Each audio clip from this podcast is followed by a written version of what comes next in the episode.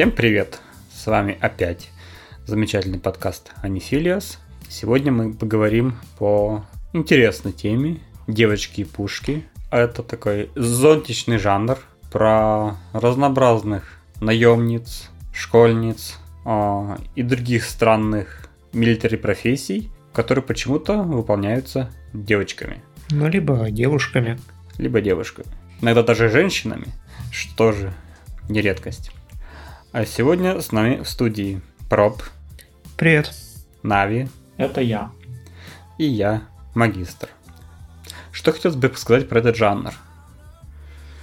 А, зачастую это какой-то процедуральник, который специфичен именно вот конечными действиями, событий, выполняемыми каким-то жестко, в понятной, понятной последовательности, которая повторяется. А, либо это детективная работа, опять же, специ, специ, специфична для процедуральников. Работа полицейских. Что, что, что значит процедуральник? А, это когда, условно, у тебя есть некий набор процедур. Это очень явно видно, например, э, в любом полицейском сериале. То есть у тебя есть, условно, завязка, происходит какое-то преступление. Дальше происходит там выезд на сцену, просмотр событий, поиск свидетелей, опрос их, там э, какое-то задержание преступников, поиск преступников, там допрос преступников и так далее.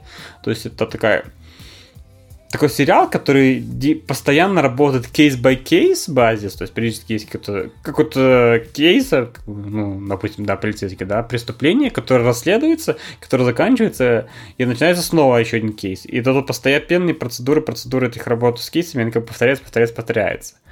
А, меняется, собственно, там контекст, кейсы, какие-то новые аспекты возникают, э, там попутно обычно происходит, условно, то есть, кроме основного сюжета, условно, связанного с работой персонажей, у нас обычно еще есть э, такие побочные линии, как личная жизнь персонажей главных, которые как-то там проживают, страдают. Э, зачастую это а, во многих случаях это обычно случается драма, поэтому э, какие-то кризисы жизни, экзистенциальные кризисы, там, разводы, потери детей, жен и прочее сопровождаются этим. А, вот. Ага, в девочках э, с пушками потеря жен. Ну да, я поговорю про ну, полицейские процедуральники, да. Ну вообще да, если посмотреть на то, о чем я буду говорить, там может быть как раз именно так. Вот. А, что еще характерно? Романтическая линия тоже вполне вписывается в этот жанр. Вот, но это обычно характерно для игровых сериалов, а, телевизионных сериалов. В аниме это по-другому немножко, но эти черты все равно будут присущи. В аниме все-таки у нас обычно а, наличие девочек позволяет нам показать сильный контраст между, условно, оружием, пушками, большими брутальными мужчинами, мужиками, которые преступники зачастую, и условно, условно хрупкой э, э, девочкой, которая выглядит невинно, которая скрывается, которая на самом деле является там хол- хол- холоднокровной убийцей либо спецагентом. В общем, вариант. дело в эстетике. Да, то есть это зачастую в эстетике контраста, противопоставления. Э, как-то так. Что еще можно сказать об этом? Mm, я теперь понял. По, по той же причине, что мне нравится симфометалл, мне и нравится эта тема, видимо. Вполне может быть. Элемент драмы здесь зачастую часто обязателен, то есть судьба и жизнь этих героинь, она такая не предполагает доживание до пенсии обычно, там, либо какой-то долгосрочной жизни. Ну и опять же, не Дев, девочки не просто так становятся вот тем, кем они становятся в этих сериалах. Наемницами, кем там еще, а, агентами каких-то спецслужб и прочее, прочее. Вот. Они нет хорошей жизни это делают, что да, тоже есть... под собой подразумевает некую, некую драму. Да, зачастую там орфанаж, а, как это по-русски? А, приют. Приют, детский дом. детский дом, либо смерть родителей, а, что там еще? Военные какие-то преступления, драмы, а, мафия, месть. А, Заговор древней организации. В том числе, почему бы и нет? Спецслужбы. Да, спецслужбы, опять же, да, то есть...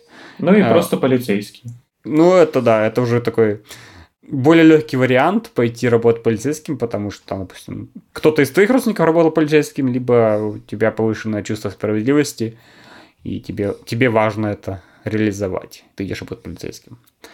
Вот. Что еще можно добавить? А, ну, что в основном э, персонажи, хоть им э, часто бывают киллерами, то все равно они являются, как правило, положительными персонажами. То есть они либо борются за справедливость, либо, как мы уже говорили, это полицейские детективы. То есть такой... Э, чтобы эстетика не смешивалась с сильной аморальностью, идет э, выкручивание образа обычно э, в положительную черту. Но есть и те, где это не происходит, но там мы о них кратко упомянем только.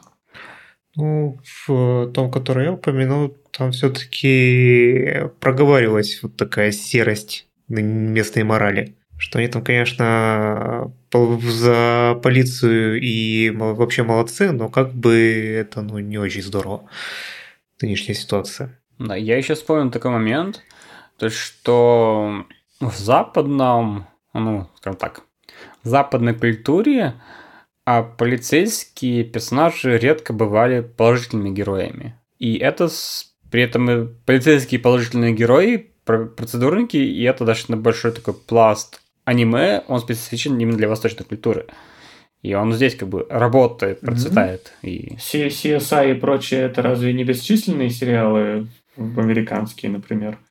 А, смотри, CSI это достаточно свежий сериал, это во-первых. Во-вторых, он про ФБР он не про положительный образ полицейских.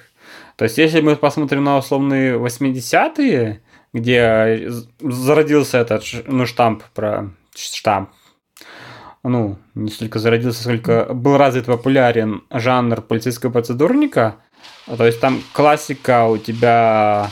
Э, Полиция Майами, Грязный ну, Гарри. Да-да-да. Ну да, вот, например, такое. То есть у тебя главный герой полицейский, который обязательно потерял напарника, потому что по разным причинам он из-за этого переживает, у него кризис жизни, у него от него ушла жена, дефолтные вещи, да, при этом он э, в том числе может быть связан с мафией, сетью информаторов, потому что без этого они не могут работать. Вот. Он не, не сильно чистый, дефолтный штамп это отстранение от работы, потому что он нарушил какие-то правила, но благодаря там условно его э, чутью, э, получению хинтов и так далее, он с, э, раскрывает дело, его восстанавливает и так далее, но все равно вот этот баланс э, не сильно хороший полицейский, но он смог раскрыть, но все равно он работает с серыми методами, а вот это вот есть, да. А в том числе для контраста а, сложно вспомнить какие-то конкретные примеры, да, ну, в аниме я сейчас просто не помню, да, но тут, наоборот, нету вот этого вот отхождения, условно, от линии закона. То есть, если мы смотрим аниме про полицейских, они всегда будут работать в рамках закона, достаточно честные, достаточно открытые, там достаточно веселые. Вот без Психопас. Этого ну, типа того. Может быть. Это сложно. Да, психо- психопас. Кстати, да, вариант, когда это пересобрали жанр. Вот. А... Но то, что ты говоришь, это как раз-таки относится, наверное, больше к жанру нуар. Mm. Кстати, о нуаре. Да. Сейчас мы начнем говорить о некотором количестве аниме этого жанра. То есть основная цель у нас была, э, во всяком случае у меня, это не конкретно рассуждать о, причи- о причинах и самом жанре, а сколько упомянуть несколько аниме из э, этой категории, которые, в общем-то, сидят глубоко в сердечке. Я хочу добавить, что жанр, про который, про который Нави говорит, это не нуар. Нуар – это другой жанр. А говорить мы сейчас будем, начнем про аниме под названием нуар. Нуар – имя, известное издревле. Две девы клинка, чьи черные руки хранят сон детей. А, это вступление к каждой серии этого довольно уже старого аниме. А, как произошло мое знакомство с ним? А, в общем, мне хотелось что-то посмотреть, э, но мне не хотелось что-то долго смотреть, э, что надо как сильно релейтиться или, ну, просто посмотреть и, возможно, быстро дропнуть. Поэтому я включил даже не скачивая, просто в сети э, вот начал серию Нуара. И поначалу э, оно, в общем-то, казалось, что так и будет. О чем вообще Нуар? Э, это у нас есть э, некое древнее тайное общество, что-то вроде иллюминатов или прочего, которое для того, чтобы улучшить человеческую породу, э, создает идеальную пару девушек-убийц, которые сеют справедливость. И ради этого они заваривают всякую непонятную ерунду, производят всякие многочисленные рандомные действия, ну, как это выглядит со стороны, для того, чтобы э, довести кандидатов до, получается, этого уровня.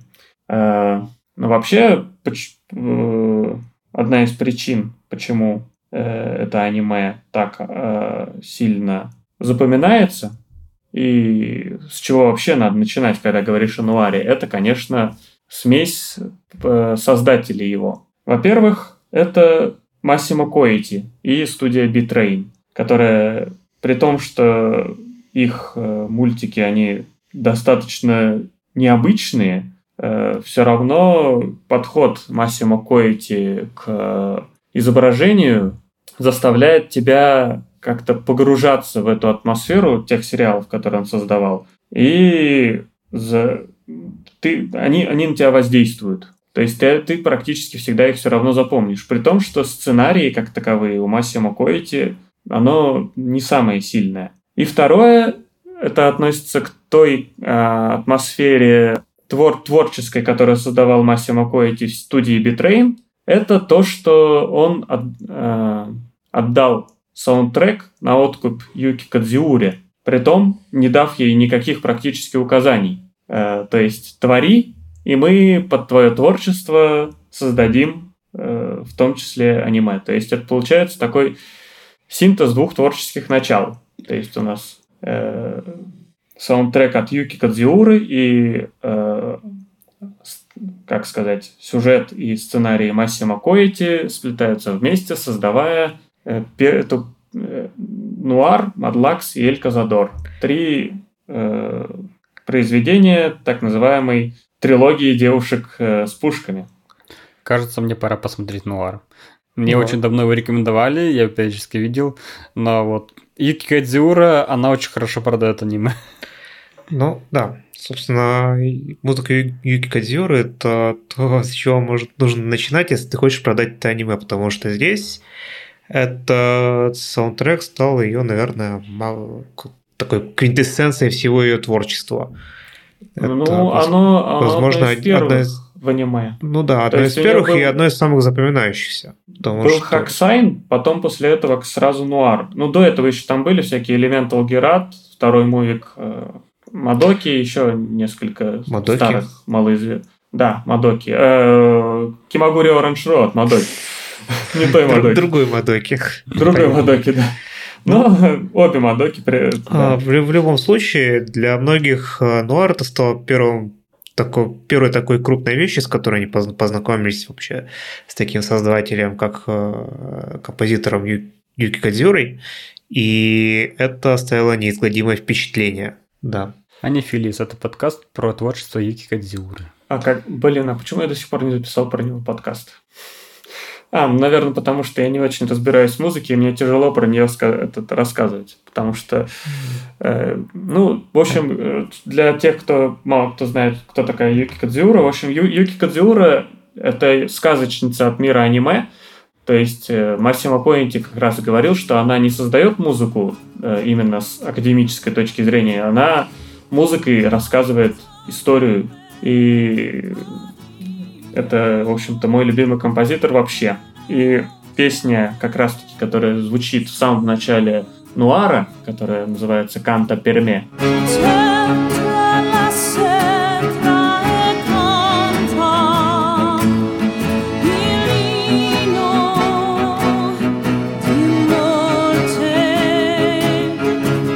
Это моя самая прослушивая композиция ever. У меня 6 версий только на телефоне лежит. Не знаю, в чем дело, почему так эта песня действует. Она примерно а... на всех действует так. Другое дело, что не, не все так настолько ее заслушивают, настолько готовы ее слушать через годы. Но у меня заслушаны треки из Хаксайна, потому что до, до Нуара я не добрался, поэтому я, да. Я ну, шлю тебе вирту, виртуальное сердечко. А, в общем, что сказать дальше про сам Нуар, раз мы начали. Я, я переключился внезапно на Кадзиуру и Масимо Коити. Так вот, э, сюжет возре... э, Нуара развивается вокруг двух персонажей, двух девушек, э, которые зовут Мирей и Кирика. Кирика – это временное имя, которое было дано ей Мирей, потому что сама Кирика – это невысокая юная черноволосая девочка, которая приходит к ней, имея только медальон с мелодией, э, но которая вообще ничего не знает. Она не знает, кто она, и имеет полную амнезию, в общем. Как обычно, удобный сценарный ход. Э, сама Мирей Э, она киллер, э, которая как раз выполняет заказы, профессиональный киллер и э, выступает под именем Нуар. Нуар – это имя, которое придумала не сама Мирей. Нуар – это некое полумифологическое имя легендарного убийцы, поэтому она пользуется им для того, чтобы привлекать клиентов. Но есть один нюанс. Э, дело в том, что с самых первых же серий э, и, само появление Кирики в жизни Мирей и самых первых серий на них начинают действовать э, вот эти странные алгоритмы и странные, э, как сказать, хитрые планы тайного общества древнего под названием «Солдаты». «Les Soldates». Внезапное название. Еще на французском. Хотя да. А, все действие происходит в Европе, э, в Париже, Италии. Э, там есть, помню, там есть замечательная серия в России, по которой видно, что да. да, по которой видно, что создатели в принципе не очень понимали, что такое Россия, как она выглядит, но знали, что это очень грустное место. Но знали, что такой Достоевский. И э, так, Достоевский, князь Мышкин. Достоевский, по-моему. Достоевский, да. А, в общем, получается, Мирей еще и связана тайной э, гибели ее родителей, которые были на ее глазах практически кем-то расстреляны. А, и, в общем, у них получается связь таинственная через прошлое. Это музыка из медальона, э, которая каким-то образом связана с прошлым Мирей. И Кирик, Кирика, которая не знает свое прошлое, и Мирей, которой нужно выяснить загадки своего прошлого. Поэтому они начинают, в общем-то, свое путешествие по городам странам Европы, выполняя задания заказчиков, в том числе которых выступают эти самые лес солдатес. В процессе копания с прошлым выпиливается целая армия мелкого криминала, бойцов этого самого тайного общества – коррумпированных чиновников. И, в общем, в основном это практически все жертвы статисты. Но среди них некоторые выделяются персонажи, которым прописали бэкграунд и прописали какую-то историю. И они объединены одним, одной общей чертой, что в итоге все равно они будут убиты. Поэтому э, на даже на их э, лицах, когда они там что-нибудь э, говорят или как-то рассказывается их история, чувствуется эта обреченность, что за ними уже пришли. А, так вот, в первой серии э, ничего не понятно, но отдельные эти ручьи истории о делах э, Мирей и Кирики постепенно перерастают в сюжетную реку, в конце уходя в нее с головой. Вначале ты не понимаешь ничего, в конце ты понимаешь все. Э, Кажется, это характерно для жанра. Это характерно для Масима Коэти, в общем-то, можно сказать. Mm. И также для Масима Коэти характерны эти тайные древние общества, которые делают mm-hmm. какую-то непоня... Непоня... не очень понятные вещи. А, но говоря о Нуаре, а, в общем, не, не, не, не, не сколько сценарием и сюжетом он ценен. Он ценен именно эстетикой и реп, э, взаимодействием основных э, персонажей Мирей и Кирики. А, чтобы вы понимали, э, Мирей озвучивает Мицуиси Катона, а Кирику озвучивает э, Кувасима Хоко. Кого не играли еще? Ну, эти имена слишком известны, чтобы задавать такой вопрос. Мицуиси Катона – это Усаги Цукина и, конечно, Мисата Кацураги. А, вот она кто. Кувасима Хоко, она озвучивала очень много персонажей очень разного плана. И для меня именно Магнум, ну, как-то ее самые цепляющие работы как раз и, имею, и являются Нуар и Мадлакс. То есть это невероятно тоненький голосок, который как будто тон, одна, одна серебристая нота, подвешенная в пространстве. Ты когда слышишь, особенно когда она озвучивает таких э, девочек, как э, какой является Кирика. Я не знаю, как еще описать этот голос, потому что и он это надо слышать. И это надо слышать именно их взаимодействие. И во многом благодаря игре, с, игре Сею и вдобавок выразительному стилю Массимо Коэти, который на первый взгляд довольно, ну, такой, это не какой-то там шафта стиль, э, выделяющийся, или стиль Kyoto Animation, э, он на первый взгляд выглядит довольно просто, э, но большая роль уделяется в его чардизах глазам, взглядам, и при этом создается такой живой образ. То есть Мирей у нас это, получается, как здесь выступает в роли старшей, старшей сестры для Кирики, который выглядит как э, маленький хрупкий черный котенок. А Мирей, если можно так сравнить, это гордый, не, полагающийся только сам на себя леопард. А, и, соответственно, между ними э, появляется вот эта сперва мистическая, полумистическая связь через прошлое, а потом и связь их э, как персонажей, которые очень сильные ощущения Юри, но при этом э, я бы не сказал, что оно сексуальное ощущение между ними или прям сильно романтическое. Но это семейное, что ли, это чувство между ними, как сказать. Вот так. Э, и, ну, раз, раз я тут вылил столько, как сказать, восторгов и на нуар, надо сказать, что Недостатки тоже есть, и они довольно заметные. Во-первых, это в нуаре очень плохой экшен. Половина, э, то есть тут очень много боев, но большая часть боев каким образом выглядит. Э, например, Мирей целится в большого мускулистого мужика-статиста, э, он на нее целится и стреляет Мирей, и вот тот падает. Э, плюс, э, например, этот статист подкрадывается сзади, начинает выцеливать, и пока он выцеливает, она разворачивается, и там проходит минут секунд 15, и она только его стреляет. В общем, э, экшен поставлен довольно слабо. Звучит как много экшена. Знаешь ну, почему? Я начал смотреть Берсерка пер... первого, и вот эти вот слайд-скрины, статические ну, кадры. Да, да, статические кадры. То есть и анимация сама не на высоком уровне. Мне кажется, и ну да, мне, мне, мне кажется, анимация, она была, ну, очень на среднем уровне для того времени, а сейчас она уже устарела окончательно. И да, поэтому... этого, может быть, сложно смотреть. Как, она не сложно смотреть, потому что если ты сразу увидел, вот как я сказал, я смотрел без всяких ожиданий. Я ждал, что я сейчас это дропну просто.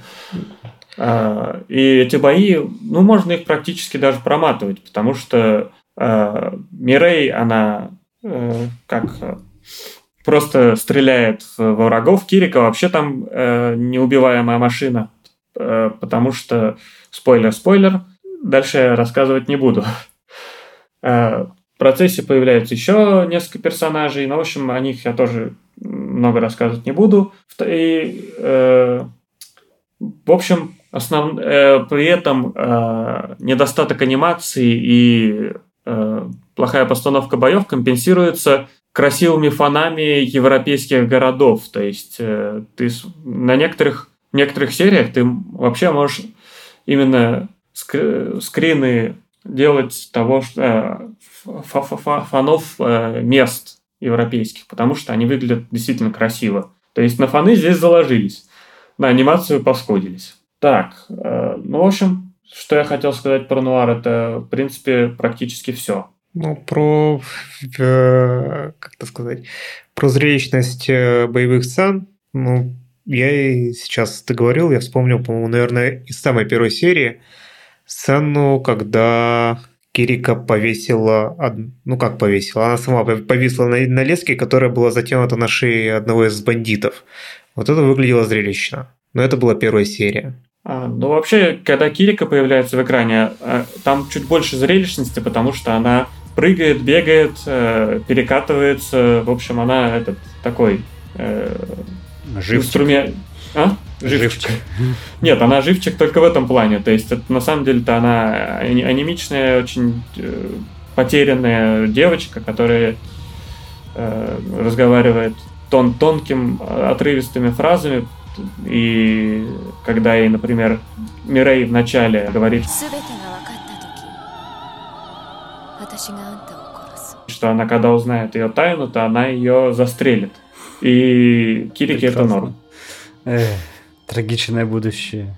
Я просто сейчас у меня, когда я говорю, у меня в голове звучат мелодии из нуара, поэтому мне хоть очень хочется их напеть, но я это сделать не смогу. В общем, э, смотрите нуар обязательно. Просто не ждите, что это какое-то супер произведение. Если вы позволите нуару унести себя в его атмосферу э, и не будете обращать внимание на такие э, ненужные никому вещи, как сценарий и как э, анимация, то это он для вас, он вознаградит вас за ваше терпение. Ну, замечательно. Про хочет что-нибудь сказать про нуар? Я, наверное, все уже сказал, что хотел сказать про нуар. Я его смотрел очень давно. И смотрел, наверное, один раз и я не скажу, что я разделяю таких восторгов, как Нави. Вот. Но, может быть, опять же, это из-за того, что я там не в нужном настроении, не в нужное время. Я посмотрел Нуар уже типа в конце нулевых, когда у меня был доступный интернет, когда я мог скачать. С одной стороны, с другой стороны, появилось уже там много сериалов, которые по вот как раз параметрам, которые я сказал, по анимации и по сюжету гораздо лучше, чем Нуар. И вот как-то меня это не впечатлило. Но при этом я про него знал очень давно, и саундтрек знал и слушал еще до того, как э, посмотрел сам сериал. И саундтрек очень мною любим, хотя не настолько заслушиваем. Еще, чтобы позлить Скорчи, скажем, что опенинг здесь поет... Кто? Кто? Кто? Блин, как я забыл название. Али Project, Али Project. А, Али Project. Это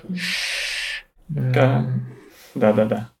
Ну что, пойдем так вот, к следующему. Переходим тогда к следующему сериалу, который, да, который в свое очень время сильно сравнивали с Нуаром. Да, очень сильно сравнивали с Нуаром, хотя на самом деле общего в этих двух сериалах только вот этот вот жанр девочек с э, оружием. Это Gunslinger Girl, либо в русском переводе официальном «Школа убийц». Дурацкое название, которое дали маркетологи MS Entertainment. Спасибо им за это. А, да. Значит, о, о чем этот сериал? Некое альтернативное настоящее. Вот. Действие происходит, как и в Нуаре, происходит в Европе, но в основном в Италии. И происходит в Италии, потому что в здешнем мире альтернативном Италия это такой лидер по производству кибернетических протезов для людей. А, и благодаря этому они смогли продвинуться еще дальше и создать киборгов. Но есть некоторые ограничения. Вот из-за из-за того, что вот эта технология сырая или что-то такое, они они смогли нормально создать только киборгов э, детей, именно маленьких девочек. В принципе, в дальнейшем технологии совершенствуются, они пытаются как-то э, как-то расширить границы, но вот что есть, то есть. Блин, я забыл, забыл, что это киберпанк внезапный. Ну, это не то, что киберпанк, там от киберпанка ну, только вот только девочки-киборги. И то это, по сути, они очень сильно протезированы. У них даже нет никаких таких кибернетических э, частей, то есть нет ни, ни киберимплантов, э, которые бы там позволили, как, не знаю, как в Терминаторе, знаешь, интерфейс выводить. В общем, они выглядят Взглядь. как они, девочки они, ровно они... до того момента, как в них не попадают пули. Но скорее до того, как они достают свою огромную пушку. Да. Откуда они достают? А достают они обычно из футляров с э, музыкальным инструментом. И, в общем-то... Как та, та гифка этот, из Strike Witches. Да. Револьвер. Да. Но, в принципе, э, насколько я помню, там создатели этой технологии, э, кибернетических этих протезов, они были не очень успешны в деле получения грантов, и в итоге их приютило Э, итальянское правительство, но взамен как бы решило засекретить их технологии и использовать для своих его правительства целей. Они создали секретную организацию, которая маскируется под такое агентство социального благополучия. Но внутри ни о каком социальном благополучии речи не идет. Они штампуют девочек киборгов-убийц, а для того, чтобы как-то все операции все-таки как-то шли по плану, каждая из этих девочек представляют взрослого мужчину-наставника. Эти пары называют фрателла, и, в общем-то, они... Типа, брат, типа братство, да, да. Как, как будто ну, это, это брат и сестра. Брат и сестра, да. Это по, по, так и переводится с итальянского. То есть, ну, это как английский siblings. В русском, наверное, нет подобного слова. Ну, вот будем считать, что фрателла – это брат, брат и сестра, значит. Только я, насколько помню, читал, что фрателла – это именно имеется в виду два брата, а не два... Ну, возможно, дело в том, что автор манги не очень разобрался в итальянском, в тонкостях итальянского языка, потому что рисовал ее все-таки японец. Ну так вот, в принципе, получился такой симбиоз у нас есть э, мужчина с э, маленькой девочкой, невинно выглядящий, с, фу- с футляром от скрипки. Вот. Кто заподозрит такую пару в чем-то нехорошем? Действительно, мало кто. Почему я вспомнил Леона? Я думаю, Леоном вдохновляюсь. Я... И не только авторы, автор Ганслингер Герл. И вот, значит, раз у нас есть такая секретная правительство, правительственная организация, значит, у нее должны быть какие-то противники, иначе зачем ей быть? В данном случае противники – это такая сепаратистская террористическая группа Подания. Это группа, она выступает за то, чтобы север Италии отделился от всей, всей остальной части, в особенности от юга, который очень отстал в плане промышленном, экономическом и прочих. Вот. Ну, то есть это давняя их история, то, что Италия как государство образовалась только в 19 веке, и по сути это такое лоскутное дело до сих пор. И вот э, там существуют разные группы, э, политические, социальные, и в том числе вот такие сепаратисты. Я, я, не, я не знаю, какие они там в реальной жизни, но в аниме и в манге они представлены такие, такие вот экстремистами, террористами, которые делают очень много плохих дел. И, в общем-то, большинство, ну, про некоторых девочек ничего не сказано, но про тех, про которых мы что-то знаем об их прошлом, мы знаем, что в этом прошлом было много всего плохого. В том числе и от от рук террористов по Дании. Что ты, магистр, хотел сказать? Я хотел историческое воспоминание. Вспомнил, что на месте Италии это же была Священная Римская империя как раз до конца 18 века. Священная Римская империя, она была скорее на территории Германии. Вот, то есть э, а, это да. же давний исторический анекдот про Священную Римскую империю, что она не священная, не римская и не империя. Подожди, я даже загуглим. Мне кажется, она занимала была Италию и занимала много, вре... много места. Она исторически, когда организовывалась, она частично вот как раз север Италии занимала, там, может быть, с, Рим, с Римом, с Папской областью. Но она очень быстро, итальянская часть откололась, и большую часть своей истории, там, типа с начала десятых веков, там, какой-то век 12-13, это уже была чисто немецкая территория.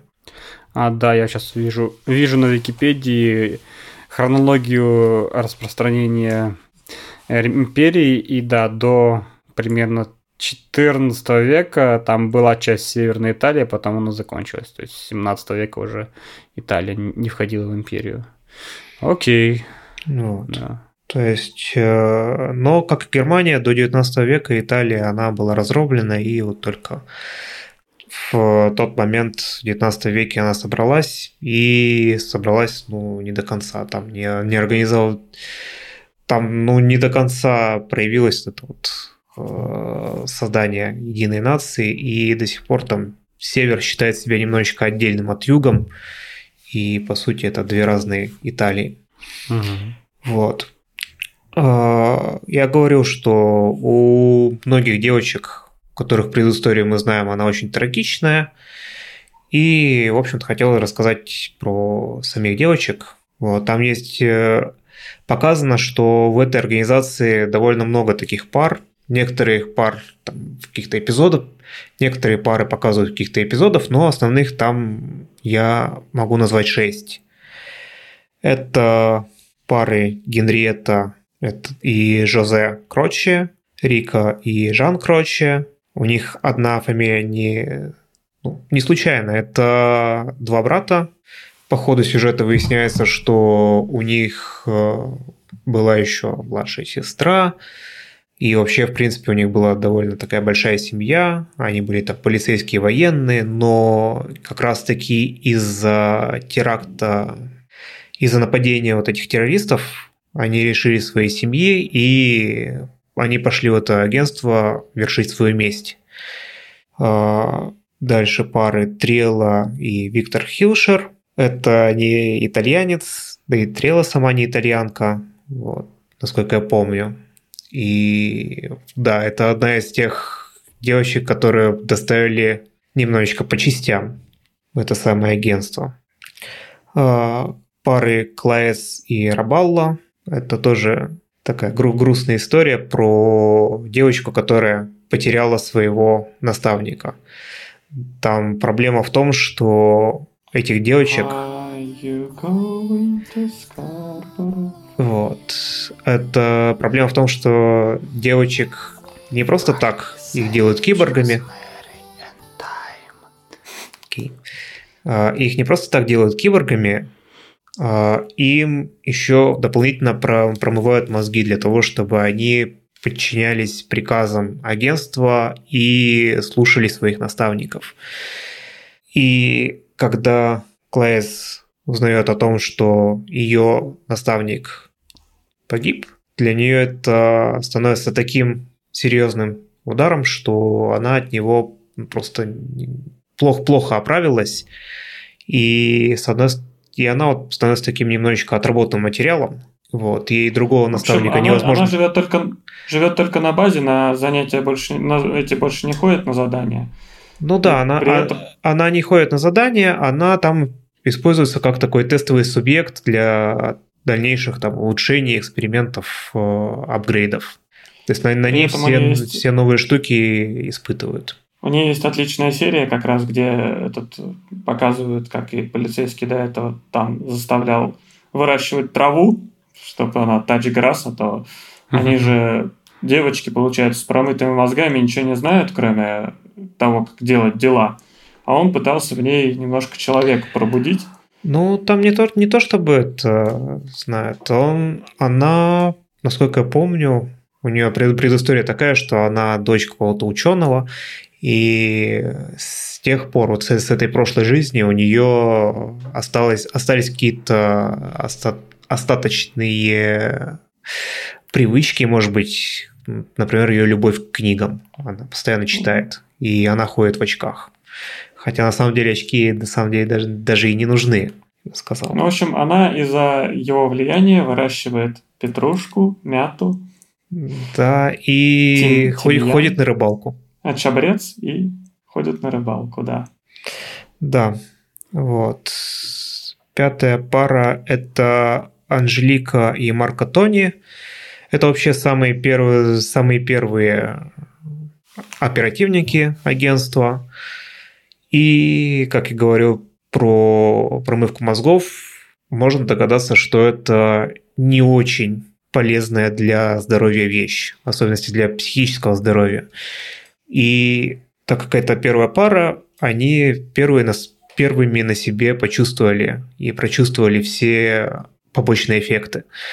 То есть э, в какой-то момент э, Анжелика, у нее начались проблемы с памятью, проблемы с такой вот восприятием реальности, и вот ее жизненный путь начал подходить к концу потихонечку, а с другой стороны Марко, который души не чаял в своей подчиненной, он, увидев это, он отстранился и стал холоден и прям доп- дополнительно как-то ее не, не взлюбил, можно так сказать. Из-за ты, Говоришь, ты говоришь, что это не киберпанк, но, блин, э, стирание воспоминаний, имплантированные новые знания, у потеря э, ощущения реальности, Акту, актуальные проблемы искусственного интеллекта и не искусственного интеллекта тоже. Ух. Ладно, не буду спорить. И, в общем, да. А, да. Последняя пара, про которую хотел сказать, это Петрушка, она же Петра, и Александра Ричи. Эта пара появляется, ну, совсем не сразу. Петрушка в, как бы в прошлой жизни своей была русской балериной, но ей не повезло родиться на территории Беларуси после аварии на Чернобыльской АЭС. Вот, из-за воздействия радиации у нее в юном возрасте начался рак, и это поставило просто крест на ее карьере балерины. Это вот, а вот эта карьера была вот таким смыслом жизни для девочки, и вот она как бы после этого ее отправили на, отправили на лечение в Италию, где ее спасти не смогли, но пришли добрые люди из агентства, подкупив родителей. Вот. По сути, они выкупили эту девочку и переделали ее в киборга. Там особенность была, была особенность ее в том, что она была первой из второй серии а, киборгов, где там было меньше, больше человека, меньше вот этой промывки мозгов, где она была немножечко старше, чем остальные девочки. То есть там оставшие другие девочки были возраста типа 12, 13-14 лет. Ей было, по-моему, 15-16. И в подчинение она попала к такому человеку, который сказал, что ну, типа, будем делать из тебя нормальный, нормального подростка. Ты будешь, значит, курить, пить и ходить там, как это, как в таких немножечко откровенных нарядах. В общем, такой интересный был человек, ее наставник. И она, по сути, ей же история заканчивается. История заканчивается, завершается как бы завершением истории Петрушки. Вот. Про первые вообще по ходу действия я рассказал про там, четырех из шести девочек и не рассказал про первых двух не рассказал, потому что их истории связаны, и это скорее история не самих девочек, а история двух братьев и их изменения отношения к вот к своим подчиненным. Они с самого начала показано, что вот Жозе, он как бы заботится о Генриете, ее как-то всячески опекает, вводит по ресторанам, хотя там периодически всякие конфузы возникают как раз с промывки мозгов. А Жан относится к Рик как к такой машине для убийства и, наоборот, очень отстранен. Ходу дела, по мере того, как мы узнаем их предысторию, с одной стороны, с другой стороны, как развиваются события, то есть э, начинаются проявляться какие-то побочные эффекты вот этой промывки мозгов, мы смотрим за тем, как э, их отношения меняются, как с одной стороны оказывается, что вот эта привязанность Жозе, она ну, не такая, не настолько сильная оказывается, а с другой стороны, Жан начинает видеть в Рика человека и, может быть, даже дочь. И конец истории, ну, в принципе, можно, можно назвать вот развитие этих отношений таким основной сюжетной линией даже вот этой манги. Как можно догадаться, конец у этой истории довольно трагичный. Вот. В принципе, у Gunslinger Girl есть манга-первоисточник за авторством Айда Ю. Это такой, это псевдоним. А, и два сезона аниме. Два сезона аниме очень разных. Их делали разные студии, разный как бы, творческий состав, разные сею даже. Вот что кажется нем, немыслимым.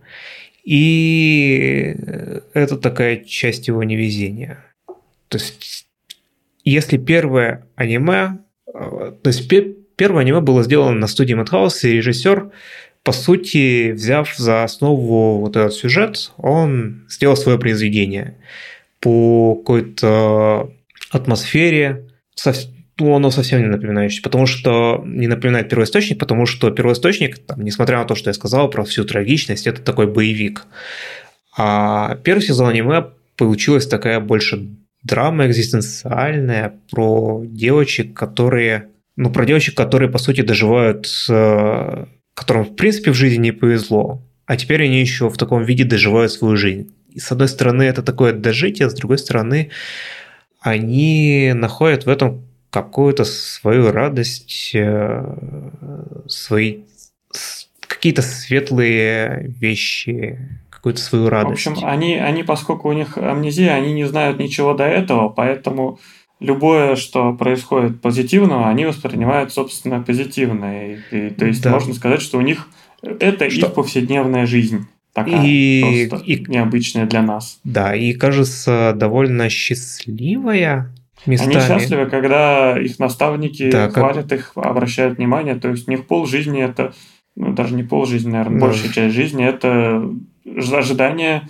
от наставника похвалы. Или да. И на, на, на этом фоне э, показательная история другой пары, где наставник просто... Э, где, где наставник просто ну, никак не относился к э, своей подчиненной.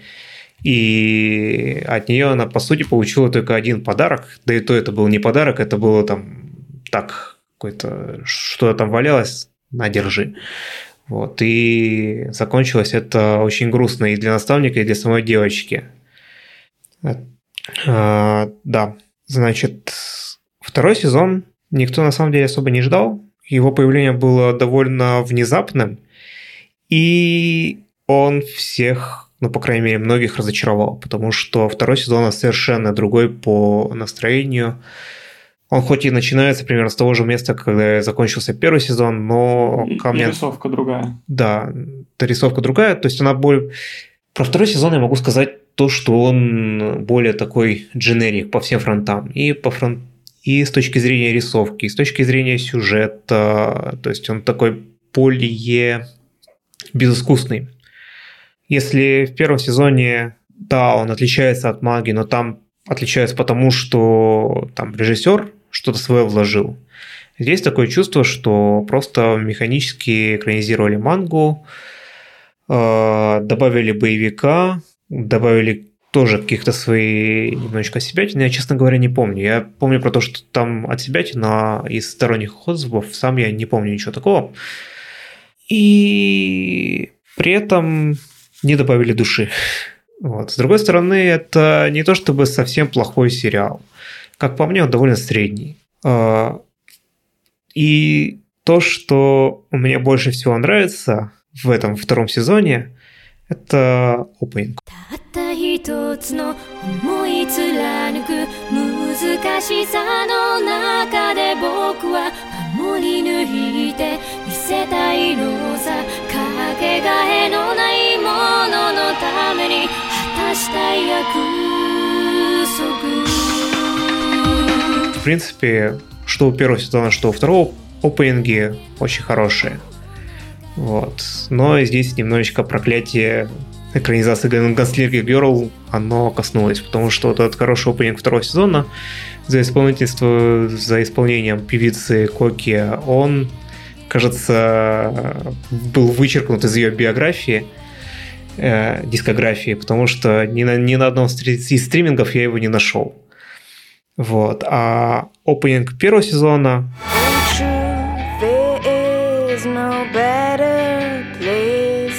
это тоже отдельная история. Мы вот буквально недавно на выпуске про Лейн говорили про э, странное время начала, начала 2000-х, когда у вполне себе японских аниме могли появиться в качестве опенинга песни каких-то непонятных обскурных европейских групп.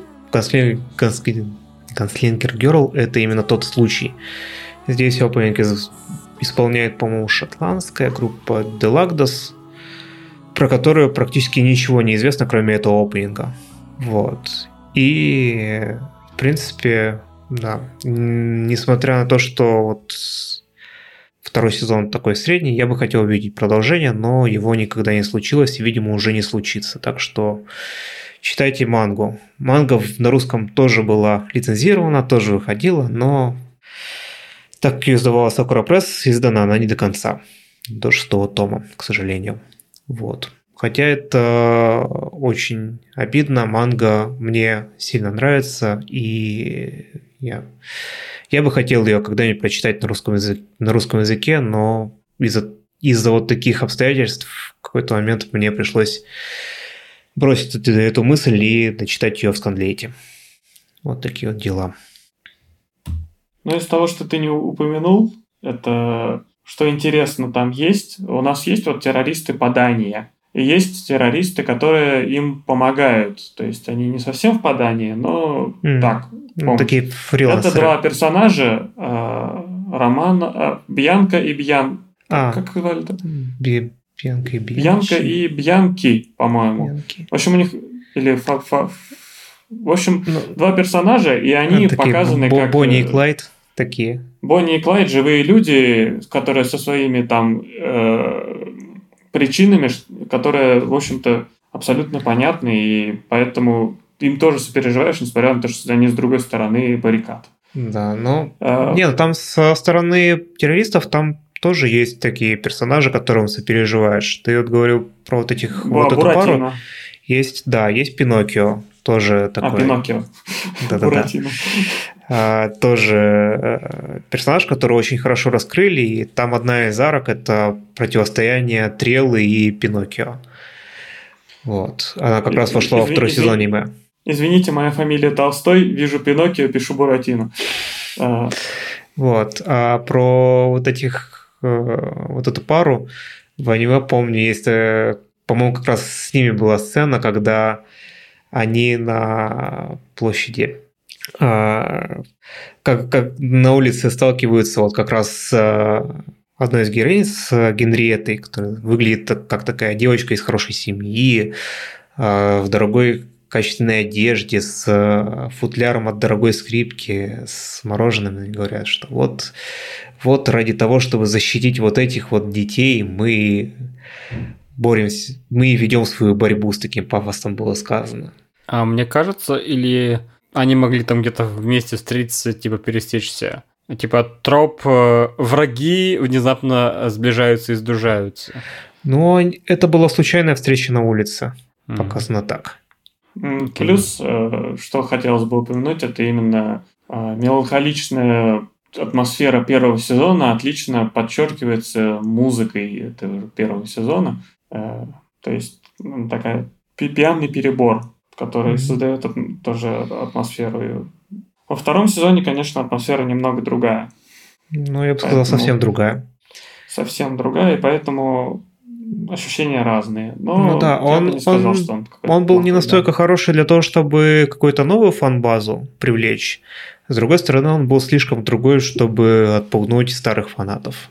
Вот. Так, про Ганслингер Girl закончили? Да, я, мне Я больше не- нечего сказать про него. Ага. Вот. Как нечего. Надо сказать про него, конечно же, Фройда Шонен Готе Функен, Доктор Аус Элизиум. Одно из лучших и- исполнений Вот. оды к радости в Ну, одной из серий. Это была последняя серия первого сезона. а, и Да. Вот, Да. и она, Ода к радости, он завершался, по сути. Ода, к- вы- исполненная под метеоритным дождем. Метеоритный дождь, э, надрывающиеся голоса союз не, недостаточно э, хорошим английско-немецким, но это на меня произвело очень наибольшее впечатление, короче, произвело. Ты, Вот ты- ты это- мне сейчас анлокнул воспоминания о моей химе, где там есть песня It's Only a Fairy Tale, которую поет Сейю, ну, та же, которая у Аски в Евангелионе. И, но она английский очень плохо. It's only a fairy tale, they believe. Не, не упоминай про Майхиме. Про, значит, следующий подкаст у нас будет про Майхим. Э, Но Я, я, я буду рассказывать про Майатон, потому что Майхиме не существует. э, концовки у Майхиме не существует, ладно, согласен Ну с тобой. ладно, да. Сойдемся так на вот, этом. Да, раз про- ты упомянул Кокию, а, что ты хотел еще Ну сказать? да, я, я хотел пе- передать, что ты э, что Нави про- продолжит рассказывать про трилогию девочек с пушками от Bee Train, потому что он посмотрел ее всю. Естественно. А, Но перед этим, раз ты упомянул Кокию, а, Кокия, это то, певица, она тоже с Кадзиуры, по-моему, какие-то записывала. И она связывает э, через Кадзиуру э, не только Gunslinger Girl, но еще и такой сериал, как э, Requiem for a Phantom, который э, авторство у Уробучи Гена, который тоже Bee Train, который э, вот на опенинге Кокия, который тебя запоминается в голову сразу, это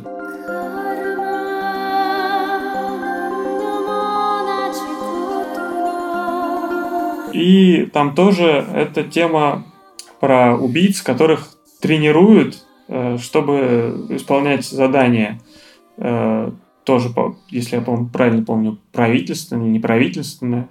Но оно немножко сбоку от темы, потому что основной главный герой там парень, а девушка это второй главный герой, и она, ну, довольно не второстепенный персонаж, но это такая э, Рэй Аянами клон, поэтому э, как-то в данном случае она на себя мало внимания оттеняет, поэтому это не совсем Girls with Gun, но вот тоже стоит упомянуть, что Requiem for a Phantom, он по атмосфере очень похож, просто там главный герой мужчина.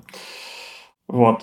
Э, И, как Проб уже анонсировал, теперь мы перейдем к следующим частям э, трилогии Масима Коити и Bee Train а о девочках с пушками, которая называется Madlax. И многие как бы говорят, что Madlax это тот же самый нуар. Ну так вот, Madlax, он не похож на нуар, он имеет совсем другую атмосфер, а, атмосферу, и персонажи в нем другие, и, скажем так, в нем немножко другие акценты. Но это тоже Юки Кациура, тоже Масима Коэти, но здесь чуть побольше анимации.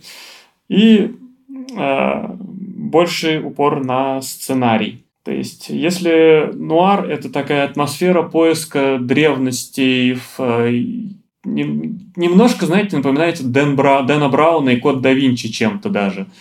То есть, эти солдаты там напоминали иллюминатов, э, а, а, поиск всякого древних каких-то книг тоже там присутствовал среди руин.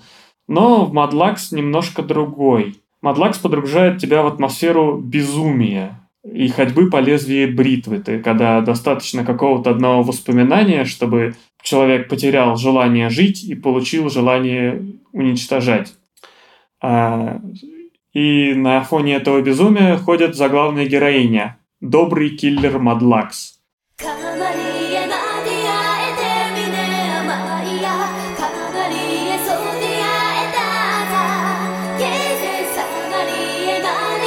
То есть, в отличие от э, Нуара, здесь стояла цель аним- у э, автора самого аниме, пос, пос, э, создать образ такой легкий, э, легкой и э, неостановимой, но при этом нежной убийцы.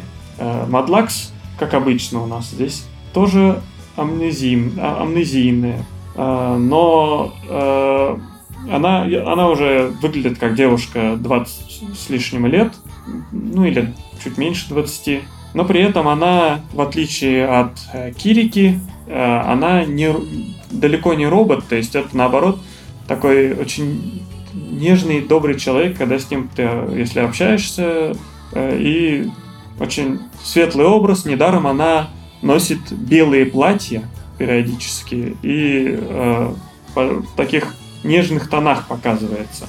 Э, при, при этом образ сам очень женственный, то есть у нее подчеркнута женственная фигура, которая еще это платье, и иногда она со своими жертвами там ведет разговоры, ну, можно сказать, задушевные.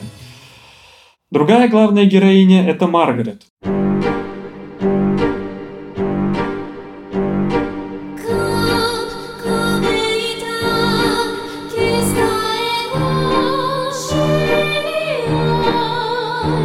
Которая, по идее, живет в другой стране.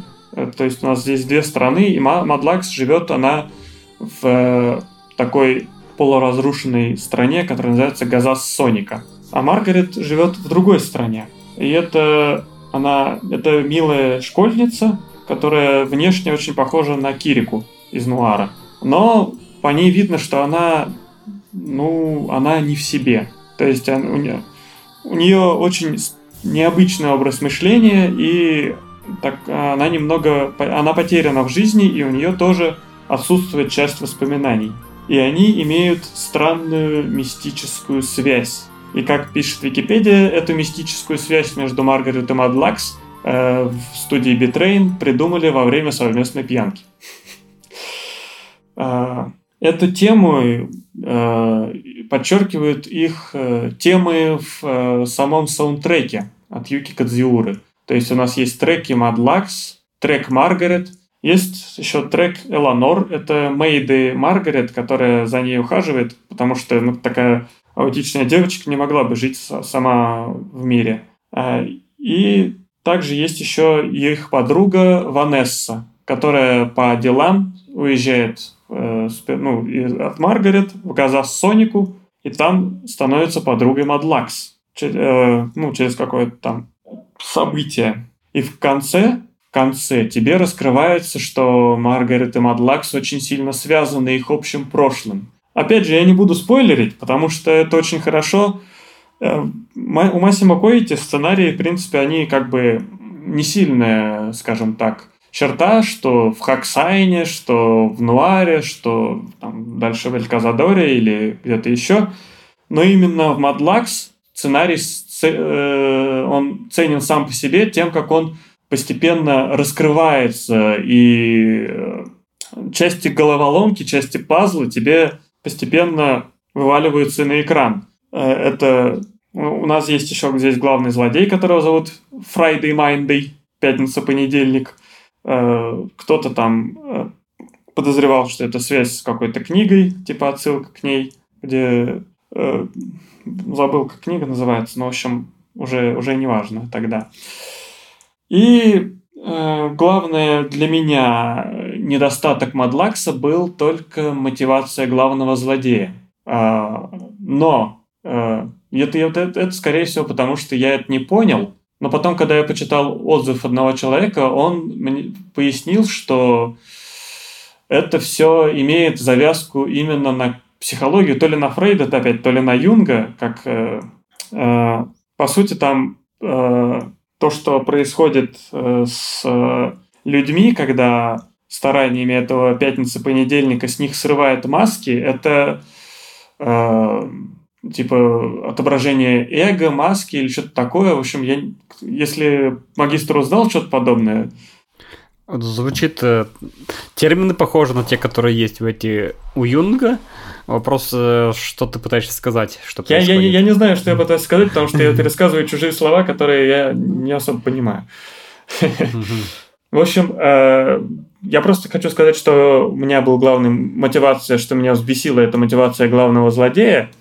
Но, как говорят более знающие люди, эта мотивация главного злодея, она, скажем так, объясняется именно отсылкой на эти э, исследования по психологии то ли Фрейда, то ли Юнга, и является их такой репрезентацией прям в аниме. Поэтому, Окей. да, да, этим я специально пытаюсь тебя забайтить на просмотр. Хорошо, хорошо. А, и упоминая в четвертый раз, что здесь на саундтреке Юки Кадзиура, если в Нуаре есть самая моя прослушивая песня, то Мадлакс это мой самый прослушиваемый альбом. Угу. За счет количества треков. Так, у вас есть вопросы к Мадлаксу? Нет, Видимо, вопросов нет. нет. Вопросов нет. Да, значит, вы смотреть его не будете. Очень жаль.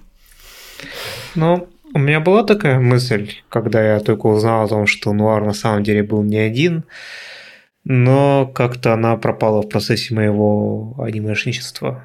Ну так вот, Ну, да. а, раз пропало, то перейдем к следующей части, да? Конечно. Так вот, Эль Казадор де ла Бруджа, де ла Бруха, не знаю, как по- по-испански это читается. Э, То есть, э, это третья часть этой трилогии, но в отличие от э, меланхоличного тяжелого нуара и немножко безумного Мадлакса, Эль Казадор намного более легкая и такая история полукомедийная, э, которая э, ну, меньше темных моментов, хотя без них тоже не обходится. Э, История здесь в целом не такая интересная, как Нуар и Мадлакс, но все, просто все, что там есть, это тебе будет восполнено динамикой отношения главных двух героинь, которые, в отличие от э, э, неоднозначной юрийности Нуара или еще меньшей юрийности Мадлакса, здесь она прям такая практически Юрий. Юрий. Юрий, Юрий. А, Юрий. Юру Юри. э, то, то есть э, у нас есть Надя, не та Надя, которая темненькая и кричит, как плохо убивать животных. Здесь Надя у нас охотница за головами, а сам сеттинг расположен такой то ли Техас, то ли Мексика. Наверное, ближе к Мексике. Именно Центральная Америка, пустыни, кактусы, а, ме- тек- тек- текила, а, шляпы широкие, как мексиканские, типа при- придорожные кафешки, дорога. Ро- э, очень сильные вайбы роад муви, потому что им нужно попасть из одного места в другое. И э, вторая главная героиня является заданием для этой охотницы за головами только не чтобы ее охотиться, а чтобы как раз-таки ее довести до некого тайного места. Как всегда с Масимой Коити у нас здесь некие тай- тайные загадочные общества, э, некая мистическая связь, то есть э, и эта девочка, э, то есть у нас как во всех этих трех трилогиях, а, во всех трех трилогиях, во всех трех сериалах у нас старшая девочка и младшая девочка. И если Нуар и Кирика, они очень похожи, то э, девочка из Эль Казадора, как я мог забыть ее имя?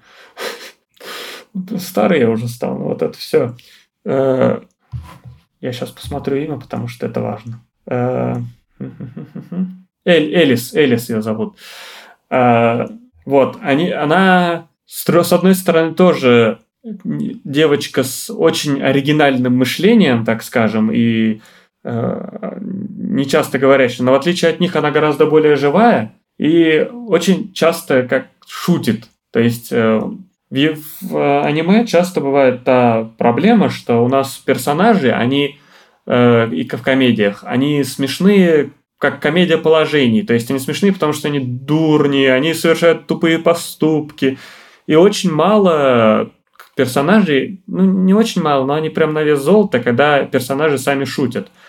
И у нас Надя и Элис, у них динамика взаимодействия, что они взаимно друг друга обмениваются шутками или какими-нибудь э, локальными, локальными шуточками. То есть у нас через весь сериал, например, э, идет э, шутка над тупой рекламой э, такосов, которая тако тако такосу, ойши на такосу. И сперва это просто раздражающая реклама, потом они сами начинают над этой рекламой шутить. И там даже в одной серии Надя пытается выдавать себя за э, доставщицу, э, точнее не доставщицу, а промоутера этой самой, этих самых такосов, э, чтобы попасть э, к одному из там ком- каких-то маленьких антагонистов. Э, и поэтому э, Эль Казадор смотрится очень, очень приятно, очень хорошо. Ты просто смотришь над, над этим роуд-муви, как эти две... Э, хочется сказать слово «бандитки». Э, как эти две дев... девочки, девушки путешествуют друг другом, обмениваются шутками, попадают то неловкие, то смешные ситуации. Но при этом, конечно, есть и темные моменты, и антагонизм, и очень неудачная концовка, потому что Массимо Коэти, как всегда, э, упоролся по своим древним тайным обществам и к такому легкому и э, смешному сериалу приделал не очень подходящую для него э, концовочку, которая при этом затянута и, в общем, концовка не очень. Она не то чтобы совсем плохая, как в том же упомянутом нами Майхиме, но так себе. В общем, Эль Казадор это прям... Я не, я, очень, я не знаю, почему это очень малоизвестный сериал. Там очень хорошая анимация, то есть там Надя постоянно корчит очень смешные рожи. Она лицом похожа на Йока из Гурен Лагана. И э, примерно с тех же годов, по-моему, она 2000... 2007 примерно. 2007 год, и как раз как, как, как, как Гурен Лаган примерно. Э, она лицом похожа на Йока, при этом она очень корчит много рож, при, примерно похожая на Йока. И вообще она убер-милашная. Я не знаю, почему это не популярно. А, смотрите, Эль Казадора, он очень клевый. Слушай, вот у меня, когда говорят Bee Train, у меня первая ассоциация – это train wreck с анимацией. И при этом ты говоришь, что у Эль Казадора все это хорошо. Как? Я, я, не, ну, я не помню, чтобы там были какие-то особые проблемы с анимацией, что в Мадлаксе, что в, э, в Эль Казадоре. То есть она, наверное, не такая прям уж бросающаяся в глаза Сакуга, но она не такая плохая, как в Нуаре. Ну, то есть, видимо, это были проблемы уже более, более поздних их периодов. А более поздних про какой ты имеешь в виду? Про, ну, я про Bee Train, типа уже в десятых годах. А в десятых годах они что-то снимали? Там ну, что-то, наверное, снимали. Так, ну, так, и, так. Иначе почему я так думаю? Почему у меня такое? Цубаса Хроникл. Это, а, они, это они делали? Цубасу Хроникл делал Масима Коэти, я же еще, когда мы... Ничего да, себе. Да, Ты это, вот там же эти как раз Но превращения в такое А. медитативное, медитативное аниме Медитативную с, сказку. до долгими взглядами друг на друга под э, музыку Кадзиуры, но, конечно же, это Масима Коэти. Но я что-то открыл Википедию, видишь, вижу, что Bee Train это студия имени Масима Коити. Да, он, Вот. он когда ее создавал, он создавал ее э, немножко под впечатлением от э, этих злых студий, которые эксплуатируют аниматоров и, ну, таких э, кондовых. И Мгм. поэтому создавал гораздо более свободную атмосферу у себя, без таких, э, как сказать, э, не переработок. Они наверняка перерабатывают. Пата- Как там, па- патагонок. Патагонок, да. А Я не знаю, про какие, кстати, ты сейчас говоришь. Наверное, это про какие-то совсем уж там, когда студия загнулась, она, по-моему, закрылась уже. А, Но я смотрел у нее как раз Сайн, Фантом, Цубасу и вот эту трилогию, и там Ну. оно, оно своеобразное, то есть оно не супер анима... анимация в нем не такая, этот Сакуга, но она нормальная. Но мне... Вот я сейчас вспоминаю и Tsubasa Chronicles, и там Нуар, который был очень давно, правда, и Хак.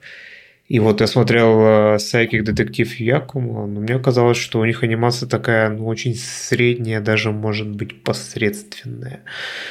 А, Ну, я, может, не, не особо обращал внимание в Эльказадоре, потому что, ну, не, не, не анимация он ценен. Хотя там нет, там, там вот рожи Надин корчила очень активненько так. Мгм.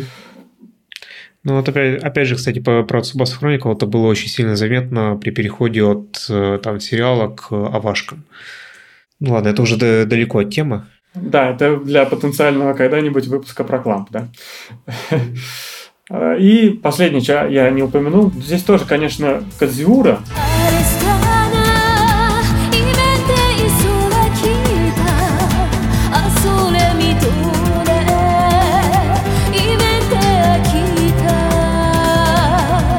Но она здесь необычная. Здесь а, так, около латинская музыка, Такая... Блин, я- у меня слов нету, короче. Еще там есть в эндинге код со снайперкой. В общем, Эль Казадор очень прикольный. Смотрите, Эль Казадор. У вас есть вопросы? Нет вопросов. У магистров нет вопросов, понятно. Переходим э, к следующему тайтлу из нашей категории. И это Канаан, который, по-моему, смотрел тоже только я, да? Мгм. Ну, я думаю, что его сле- следует посмотреть, но я так думаю уже последние лет 10. А, его не очень следует смотреть. Канаан скучный. То есть это он э, это имеет опосредованное отношение к вообще Тайпмуну, тем, что авторы имеют отношение к Тайпмуну. По-моему, автор как раз тайп, этот на, на- на- то ли Насу, то ли еще кто-то.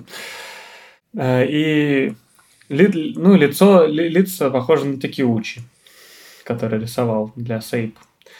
А главную героиню озвучивает Саваширо. А это, пожалуй, почти все плюсы тайтла. А, нет, ну, значит, еще анимация нормальная. Но, короче, это очень скучный тайтл про тоже э, убийцу, которую зовут Ханаан. Но она э, тоже а, не в, ну, она не в себе сама по себе.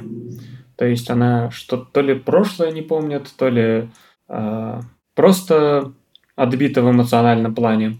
И, в общем, тут также она выполняет какие-то задания э, против другой девушки-убийцы, например. Э, и в процессе за ней бегает бестолковая репортерша-блондинка. Ну, оно вроде как и смотришь, ну, не знаю, оно прям вызывало у меня страшную скуку, что я его смотрел через силы и досмотрел только потому, что тогда я, ну, не дропал я практически. То есть там есть такой ну, пол, пол, пол Юрий небольшой, небольшой по, по ощущениям. Ну, я даже не помню, в принципе, в чем была суть сценария Канаана, поэтому я бы не советовал его смотреть. Но может попробовать. А может и Проб? нет. А, Да, кто-нибудь сказал бы мне это, конечно, перед следующим тайтлом из этой категории. Магистр. Да, следующий тайтл.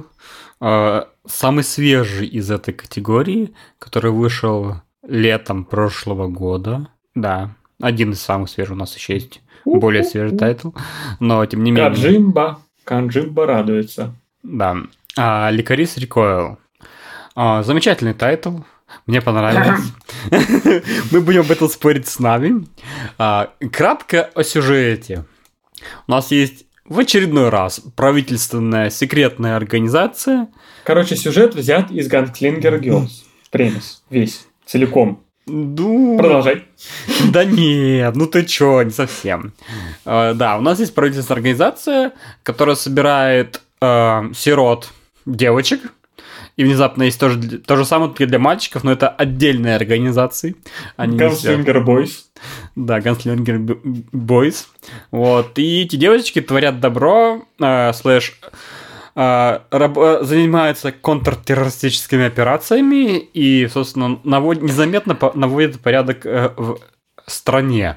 Ну, слушай, там не то, что контртеррористическими организациями, они просто каким-то таким волшебным образом устраняют преступников за секунду до того, как они совершают преступление, и как бы ничего не происходит, и из-за этого Япония страна самый, самый безопасный, самая безопасная в мире страна, в общем. Да, и даже никто не знает про них. Да. Да, да. Это немножко э, включает паранойю, что как-то не очень-то как-то хочется, чтобы у тебя в стране были секретные сервисы, про которые ты не знаешь, а тем более это школьницы, сиротки, несовершеннолетние, которых единственная цель это, собственно, служить в этой организации и как бы расти по рангам. Отсутствие цели в жизни делает больно. Вот. Собственно, у нас есть вот так, такой премис. А, сюжет начинается с того, что жизнерадостная, веселая а, Чесата? не совсем. Ну да, э, получает звонок, что вот ей надо прибыть на очередное место, э, на определенное место, где там происходит, должно быть э, задержание преступников. Вот. Она ведет себя и действует как крепкий профессионал и добирается-добирается. В то же время... Тот, только всегда стреляет так, чтобы никого не убить. Резиновыми пулями. Да, это важный трейд, про который я сказал бы после, э, и это раскрывается уже там дальше в сериала. А в то же время, на том же самом месте, вторая героиня, которую мы, про которую мы потом узнаем, что это вторая героиня, э, Такина, нарушает приказ начальства и открывает огонь с пулемета. Тем самым спасает свою э, одногруппницу, предварительно ее чуть не расстреляв. Коллег, да, предварительно чуть не расстреляв всех остальных, но она все равно спасает их. Вот чем сам нарушает приказ, э, субординацию, вот это все э, и срывает операцию. Вот. Э, под этим предлогом ее, конечно же, увольняют из организации и внезапно ее отправляют работать в то же самое кафе, что и Чесата. Начало. Вот. И они начинают Чесата друг друга. Да, и внезапно начинаются ю- юрибейты, которые переходят э, в не юрибейты. Наконец-то хорошее, э, хорошее прекрасное юри аниме. Так вот, что еще интересно? Наверное, я не буду. Полагаю, под не Юри Бейтами ты подразумеваешь эти офигительные анализы скриншотов, где ножницы, а ногти срезаны, да? Да, но не только. Э, СПГС относительно Юри я оставлю на потом. Давай я сейчас скажу про другие важные детали этого аниме. Извините, я не могу удержаться от ехидных ремарок. Ну, не без этого, конечно. Это, э, э, ехидные ремарки делают аниме интересным, потому что есть полярные взгляды, и это можно обсуждать. Вот. Дальше пойдут спойлеры, поэтому... Э, а вы были предупреждены. Что интересно, ну, для меня было интересно, то, что Чесата жизнерадостный, такой забивающийся, забивающий на все профессионал, который живет свою жизнь здесь и сейчас и помогает окружающим. Вот. А, она забила на попытку э, на организацию, она просто помогает им работать, как делает. Она работает, типа, условно, помощником в детском саду, там, инструктором языка, помогает местным полицейским. Она, то есть, она работает с соседями, она творит локальное добро. Вот. Такина же при этом страдает от, э, можно сказать, от ПТСР-синдрома, потому что ее выкинули в нормальную жизнь, относительно нормальную жизнь, из условно такой милитаризированной армейской среды, где за тебя все решили, ты должен был следовать приказам и подчиняться. А тут тебе надо думать самостоятельно, делать вещи самостоятельно у тебя появился выбор, у тебя появилась жизнь, а не опция быть убитой на следующей миссии. И поэтому она хочет вернуться. Это ее желание. Она пытается все это делать. Но со временем их местное взаимодействие, вот этот контраст, он начинает работать. Мы как видим, что может, что может быть по-другому. Да, да. Мы видим, что это может быть по-другому. Э, Такина как бы расслабляется, она раскрывается. Она становится более человечной, а не холодной машиной убийцы с пулеметом. На это интересно смотреть, потому что характер меняется. Чартер это не происходит. Очень интересно смотреть, потому что это предсказуемо с первой секунды до последней. Что поделать? Но как бы смотреть, как на воздействие милых девочек, это приятно. Почему бы и нет? Вот. А, что там происходит дальше? происходит несколько, а, скажем так, действие всего этого, там, условно, первого сезона, не знаю, будет ли второй, а, происходит с относительно связанными событиями, которые связаны с, собственно, с теми преступниками, которые завоевать и так далее. Там есть специальная организация, которая типа помогает люди, людям, детям с талантами, и типа люди об этом не должны знать, бла-бла-бла и все такое. Вот. Что еще интересно? Потом со временем раскрывается, что у Чесата на самом деле искусственное сердце, уникальная технология, и она скоро умрет. Привет, наша классическая, собственно, проблематика, драма, не, недолгая жизнь в аниме Як связана... ж, як же ж драматично. Ну да, без этого же никак. Вот. А, что еще там происходит? Вот. А, происходят О, разные да- действия. даже фанаты сериала не могут рассказать, что там происходит. Ну, потому что это, скажем так, не совсем важно пересказать сюжет полностью. То есть там происходит сюжет, там происходит какие-то действия, все это связано. В общем, Это там э, про- появляется еще персонаж, подобный Максимке из психопаспорта, который решает сломать всю систему, ну, не будучи в ней. А, да, то есть там есть такой условный контртеррорист, который пытается о- уравновесить систему, те- потому Вот, что... Но в отличие от Максимки, он творит какую-то фигню, а Максимка был Да. поинтереснее. Потому что наличие тайн, тайных э, секретных сообществ немножко э, дисбалансирует сообщество, а он про весь про баланс. Вот, все. И он пытается там заставить Чесата, не Эльтакину, кого-то из кого, кого-то... А, заставлять Чесата по реальности убить человека. На Чесата выбрала за принцип никого не убивать, потому что ее срок жизни ограничен, она сама умрет, зачем как бы сеять смерть даль- дальше. И это как бы ее лимитер. Она обладает способностью быть неуязвимой, потому что она видит пули, которые летят. Приятный гиммик. Вот она идеальный убийца, а в то же время она не убивает. Противоречие и баланс, это вот все. Это интересные вещи. А, При этом ещё? она тоже не свободный человечек, потому что она зависит от другого мудака. Ты имеешь в виду учителя. Я имею в виду, как этого, с чемоданом. А, я понял, да. Э, Чувак из Алана, института Алана, который, собственно, раздает всякие эти гранты детям и заставляет их выполнять именно вот их предназначение. Ну, Конечно, их предназначение видит только он. Да, это, это как про- проблема этого сериала, то есть как бы почему он как бы определяет, кто что должен делать, как он должен, свою- должен жить свою жизнь. Что не очень хорошо. В итоге мы уже видим двух персонажей, мотивация которых дурацкая. Это, во-первых, э, местный Максимка, во-вторых, этот чувак с чемоданом. А между прочим, это главные антагонисты всей серии. При, при этом этот э, чувак, который против системы, он э, порождение вот этого чувака с чемоданами. Да, да, да. То есть, как бы там все одаренные дети типа по рождению этого чувака с чемоданами, но вот эти два что-то это немножко взбунтовались, поэтому что это вы? Что это вы?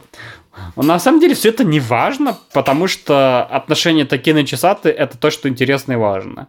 А интересно, прекрасно интересно смотреть на боевку и графон этой боевки. Вот. Интересно смотреть на их повседневную жизнь. Это интересно. Вот. Говоря о Юре и СПГС, а, трудно не заметить, а, надев Юри очки, что там происходят Юри отношения, что замечательно радует. Что подтверждает э, СПГС, это то, что а, в последней серии... Ногти у персонажей обрезаны. Не, не. Они оказываются на Гавайях вместе. А, с, м, с- и они обменялись браслетами. В чем фишка Гавайев?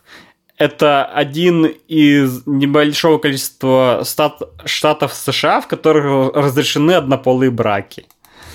Первый хинт. Второй хинт. а, Браслеты, которым они обменялись, это как раз брачные браслеты, которыми обмениваются невеста и жених. Опять же, в, в культуре Гавайев.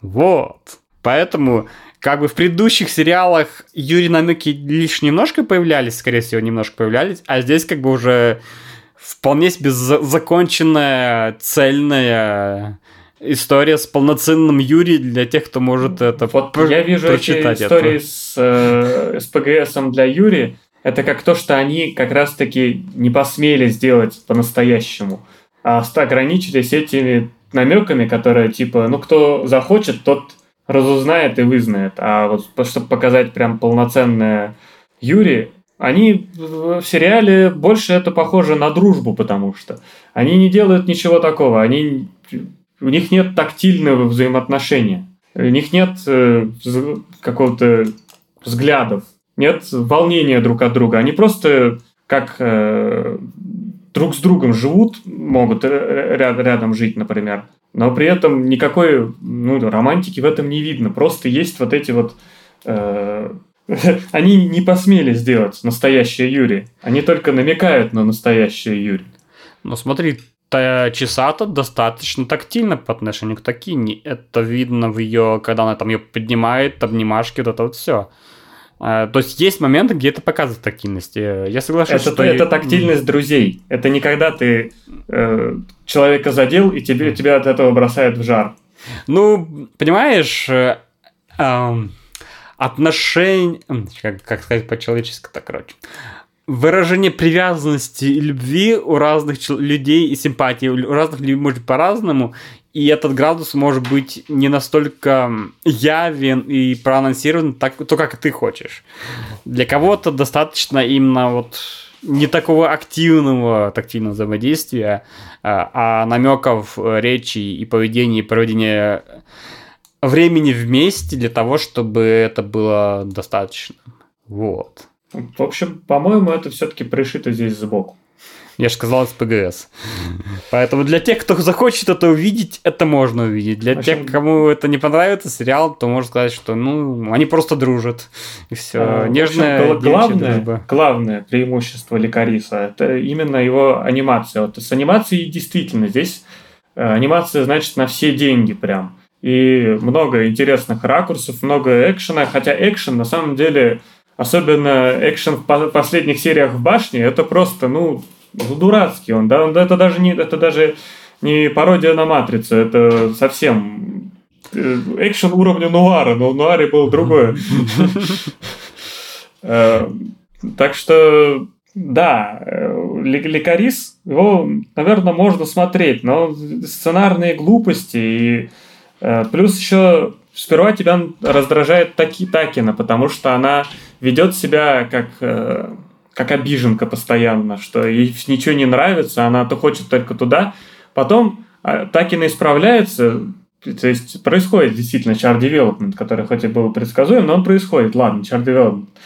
Такина становится, наоборот, самым вменяемым персонажем, начинает раздражать Чесата, потому что она ставит свои принципы выше всех других людей. Это очень, она поступает очень эгоистично по, по отношению ко всем остальным. Мне а... нравится это эго на самом деле, это эгоистичность, потому что мне, мне надоели аль- альтруистичные персонажи. И эгоистичный это такая редкость, поэтому мне интересно на это смотреть. Э, ну, это эгоизм, который не имеет вообще... Но он немножко не, неразумен, нерационален местами, да, я согласен, то, что можно было бы как бы и это попуститься, не так уж упорствовать, но общем, почему бы нет? Часа-то не все в порядке с башкой, это очевидно.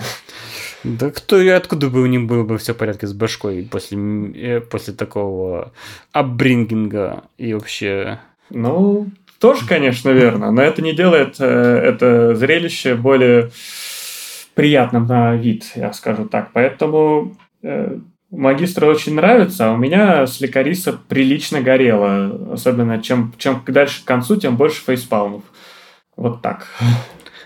Так что Полярные выбирайте... мнения, полярные. Да, и это замечательно. То есть для меня всегда интересны тайтлы, которые вызывают полярное мнение, потому что это позволяет понять, что есть несколько интерпретаций, и, соответственно, имеет смысл посмотреть самому для того, чтобы сформировать свое отношение, свое ощущение и там, взять аргументы с той и с другой стороны и сравнить. А что ты видел сам? Для, для меня можно выразить одной фразой, что начиналось оно как Gunslinger Girl, а закончилось как Канаан. Так, а Проб не хочет ничего добавить про Ликарис? Ну, видишь, как я активно участвовал в обсуждении. Ну, вдруг ты мы просто э, перепушили своими эмоциями, а ты хочешь спокойно добавить что-нибудь. Ну, я спокойно добавлю, что у меня как-то в итоге особо-то ничего не осталось от него. То есть, э, да, анимация хорошая, да, там какое-то развитие, но ну как-то пусто. То есть, не знаю, продолжение я не уверен, что буду смотреть. Ну и разве что как комедию, ну ладно. Ну, как комедию, почему бы и да. То есть это такой... Не сказал бы, что это прям вот must сериал, но вот приятное времяпрепровождение с милыми девочками, почему бы и нет. А, Если бы я смотрел его, конечно, не онгоингом и с правильными ожиданиями, я бы, наверное, не так горел. Но оно продавало себя лучше, чем оно Ну, выродилось. Скажем так, а, один из критериев, э, скажем так, качества о, сериала, современного кино, либо чего-либо еще, это то, что про это делают мемы. Вот. То есть, если произведение цепляет с собой что-то в разумах, в разумах людей, то они начинают делать мемы про этот сериал. Ликарис породил набор мемов, которые какое-то время были актуальны и хайпались. То есть Mars of Destruction это тоже Да. Почему нет? произведение искусства. Негативная э, реакция это тоже произведение, реакция. произведение современного искусства, да. Да, да. Пойдем дальше. Ну, ра- раз мы начали было с Нуара, и, который вышел в 2001 году, можно было подумать, что вот до этого вообще ничего не было. На самом деле, э, де- девочки и пушки это было уже до этого дос- ну, в какой-то мере отражено в аниме.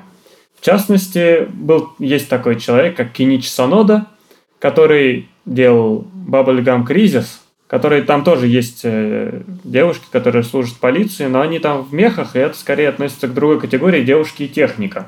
А после этого он сделал мангу и аниме, которое называется Gunsmith Cats. А, И вот там это уже каноничные девушки и пушки, потому что э, у нас есть э, две охотницы за головами, как это обычно, которые э, выполняют некоторые задания, и к ним приходит задание от э, полицейского. Там э, нужно было, э, цепляясь за одно преступление, выйти на более широкое, кто продает оружие, а потом появляется дру- другая девушка-убийца-антагонистка, которая сражается э, с главной девочкой.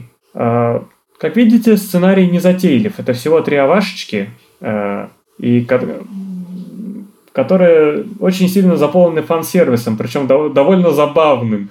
То есть, э, э, самая, наверное, запоминающая сцена это когда э, в промышленном здании эта главная девочка с пистолетом стоит на мостике, э, и подвесным краном крюк с нее срывает всю верхнюю одежду, кроме лифчика. У лифчика порвана сред- средняя лямка, но он не падает, он держится.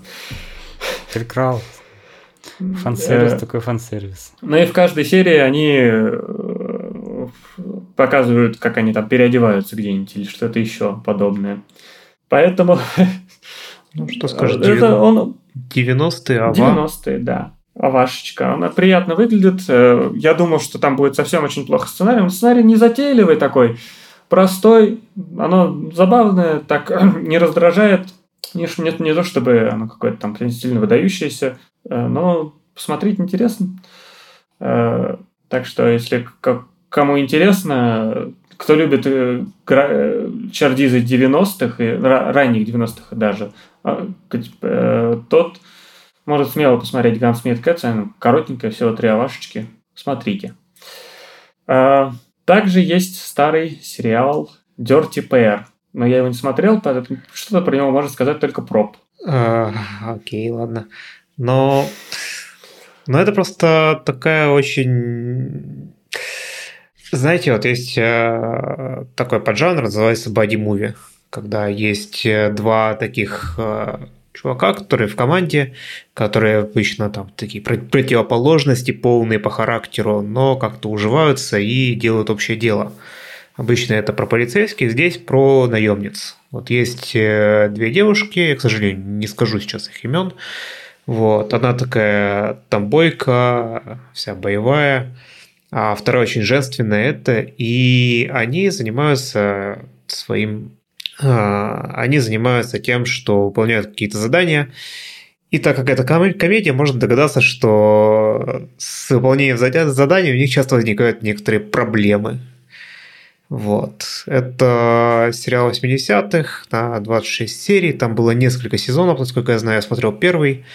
В общем, он был довольно веселый и ну, довольно неплохой. Если там как-то абстрагироваться от, э, может быть, как сказать, от некоторой моральной устаревшести его. Вот. Если, если же вы любите вот аниме 80-х, то, наверное, вам это как раз зайдет по милую душу.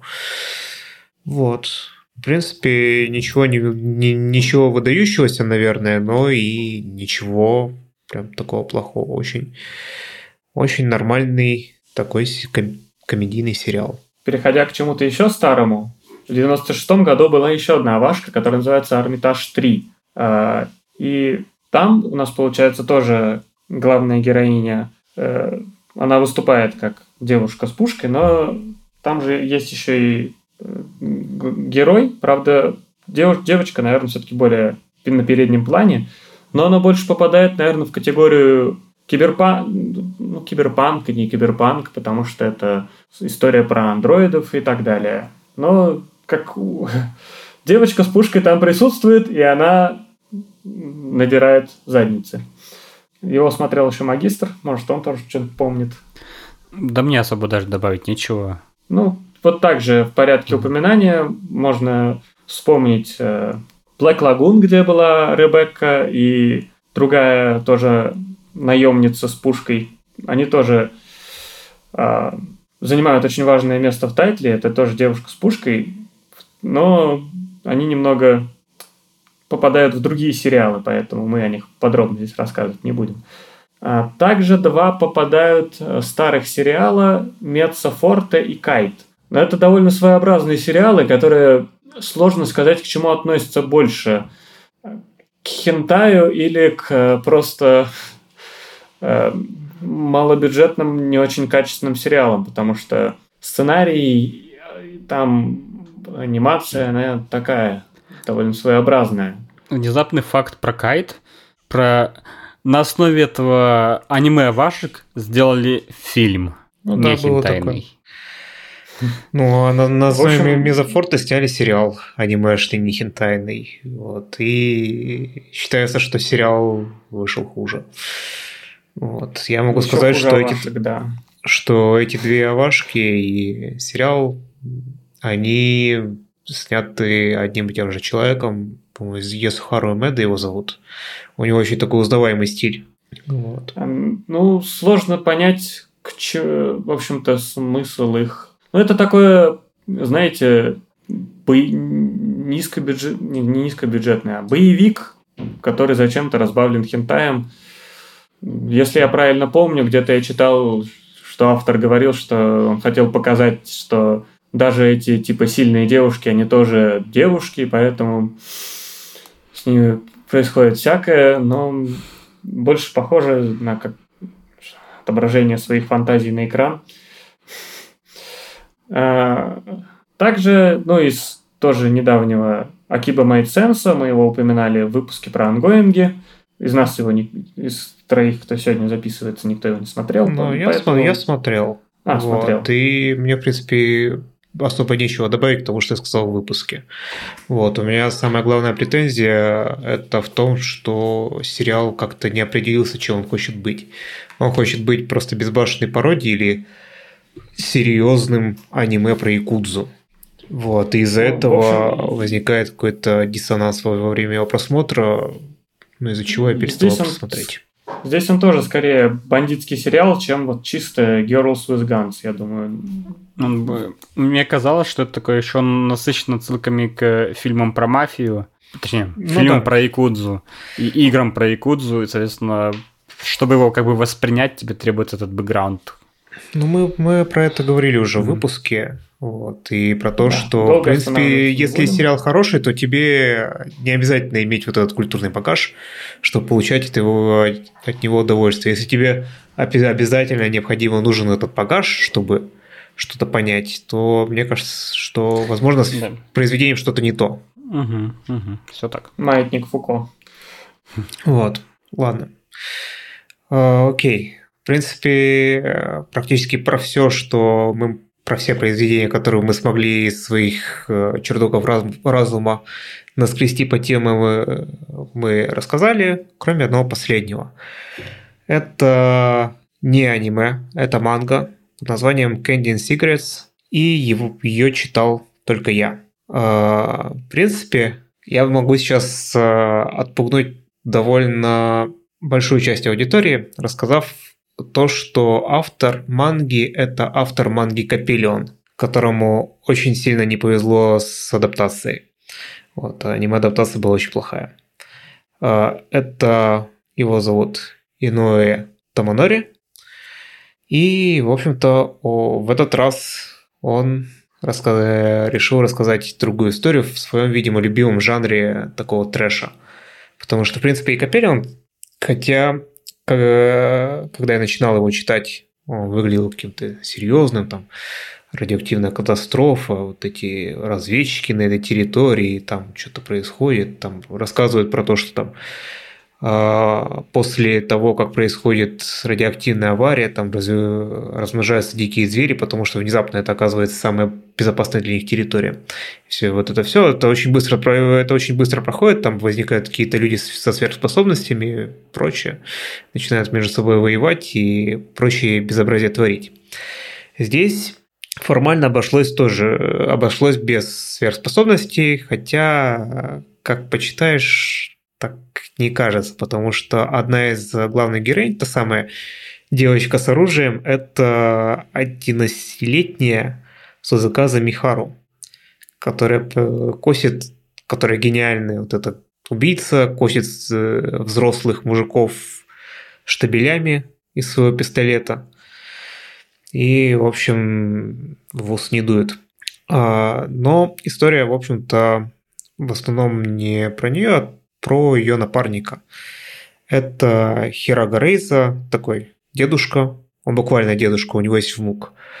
Но внук у него пал жертвой какой-то непонятной, очень смертельной болезни, и чтоб, чтобы оплатить счета, этот самый дедушка вынужден устраиваться на какие-то непонятные подработки, типа работником в супермаркете, но денег все равно не хватает, и он натыкается на очень подозрительное объявление о найме менеджера по продажам в некое агентство СС, нейминг уровня бог, и в котором сказано, что там нужен э, менеджер по продажам, который имеет там какой-то какой-то седьмой дан по что там, кендо, не менее пятого дана дзюдо, и там имеет навык, владеет навыками э, боевой стрельбы.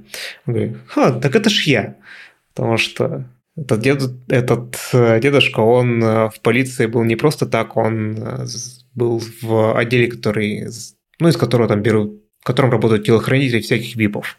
И, в общем-то, навыков своих он не растерял. Он приходит на работу, и оказывается, что да, что не, не зря это выглядело так подозрительно. Он становится таким напарни- напарником этой девочки, и, в общем-то, это тоже такой бади, ну, это не муви, бади манга, где вот есть два главных героя, есть э, девушка, которая выдает задание, директор э, Кин- Кинуме, Кикуме. И есть множество врагов абсолютно абсолютно трешовых, абсолютно несерьезных. В принципе, вот эта несерьезность, она спасает, потому что все выглядит задорно, все выглядит э, весело, увлекательно. И есть у этого сериала еще одна как бы линия, еще одна черта, что помимо вот этих отношений напарников между э, дедушкой и малолетней убийцей возникают такие немножечко отцовско доч- отцовско-дочерние отношения, вот, которые потихонечку развиваются. Вот. Ну и по ходу выясняется, что и внук у этого Райза он не просто так впал в кому. Так что вот, читайте, наслаждайтесь, если вам такое нравится. Если вы не... го- Если вы не из тех, кто впадает в ярость от того, что все нереалистично. Вот. Ну, в общем-то, у меня на этом Не- все. Не эгоистично. Не ликористично. Да. В общем-то, у меня на этом все, и на этом можно и весь подкаст закончить, потому что рассказывать нам больше не о чем. Жанр... Вообще, больше никогда, больше не будет выпусков, да. Да, мы все сказали. Это был наш магнум опус. Да. А, ну, ладно. А, на самом деле, жанр, думаю, гораздо больше, чем... В нем гораздо больше произведений, чем мы упомянули, просто мы вспомнили только вот эти вот. И только об этих аниме и мангах нам было есть что сказать. Вот. В принципе, он не то чтобы такой специфичный для аниме, но в аниме, мне кажется, он ярче всего расцвел. Потому, что, что аниме сред- сред- средствами анимации можно... проще показать девочку, Выразить эстетику. да, вы выразить эту эстетику и показать малолетнюю девочку, которая косит налево и направо взрослых мужиков. Как в одном ЖЖ один автор написал, что можно бесконечно смотреть на то, как э, молодые маленькие девочки штабелями укладывают мужиков. И благодаря этому этот жанр продолжает существовать на протяжении уже больше 30 лет. И периодически мы возвращаемся к этим произведениям и смотрим и наслаждаемся. Я знаешь, что сейчас заметил странное? А, Вот у нас есть табличка со всеми этими э, нашими сериалами, и в ней указаны года выхода. И получается, есть э, за 90-е годы, есть за 2000-е, есть даже много... За 2022 два произведения только вышло, а от 2010-х такая дырка. Ну, там с- с- ну да, кс- кстати, да. Либо мы пропустили, либо их не было. Да, вот только Candy and Cigarettes вот, Я Что? думаю, ретроспективно они ж- эту нишу в 2010-х заняли смежный жанр аниме, а, который можно характеризовать как девочки военная техника, ака девочки самолеты, девочки танки и вот это вот Дев- все рядом. Девочки сороноводы. Девочки сороноводы, да. Девочки-танки, девочки на танках. Вот-вот. То есть, похоже, возможно, было вытеснение вот это, вот этим со- соседним жанром, про который мы поговорим в одном из следующих выпусков. Ты тут не обещай многого. Это такой кликбейт для тех, кто дослушает до конца. Ладно, Вот. Ну что, будем прощаться? да. С вами были Нави, Не смотрите, Лекарис, не смотрите. Проб, Всем до свидания. Читайте Gunslinger Girl и Candy and Cigarettes. Вот. и Магистр. Смотрите Ликарис, потому что смотреть за девочек приятно. Всем пока! Пока. Пока-пока.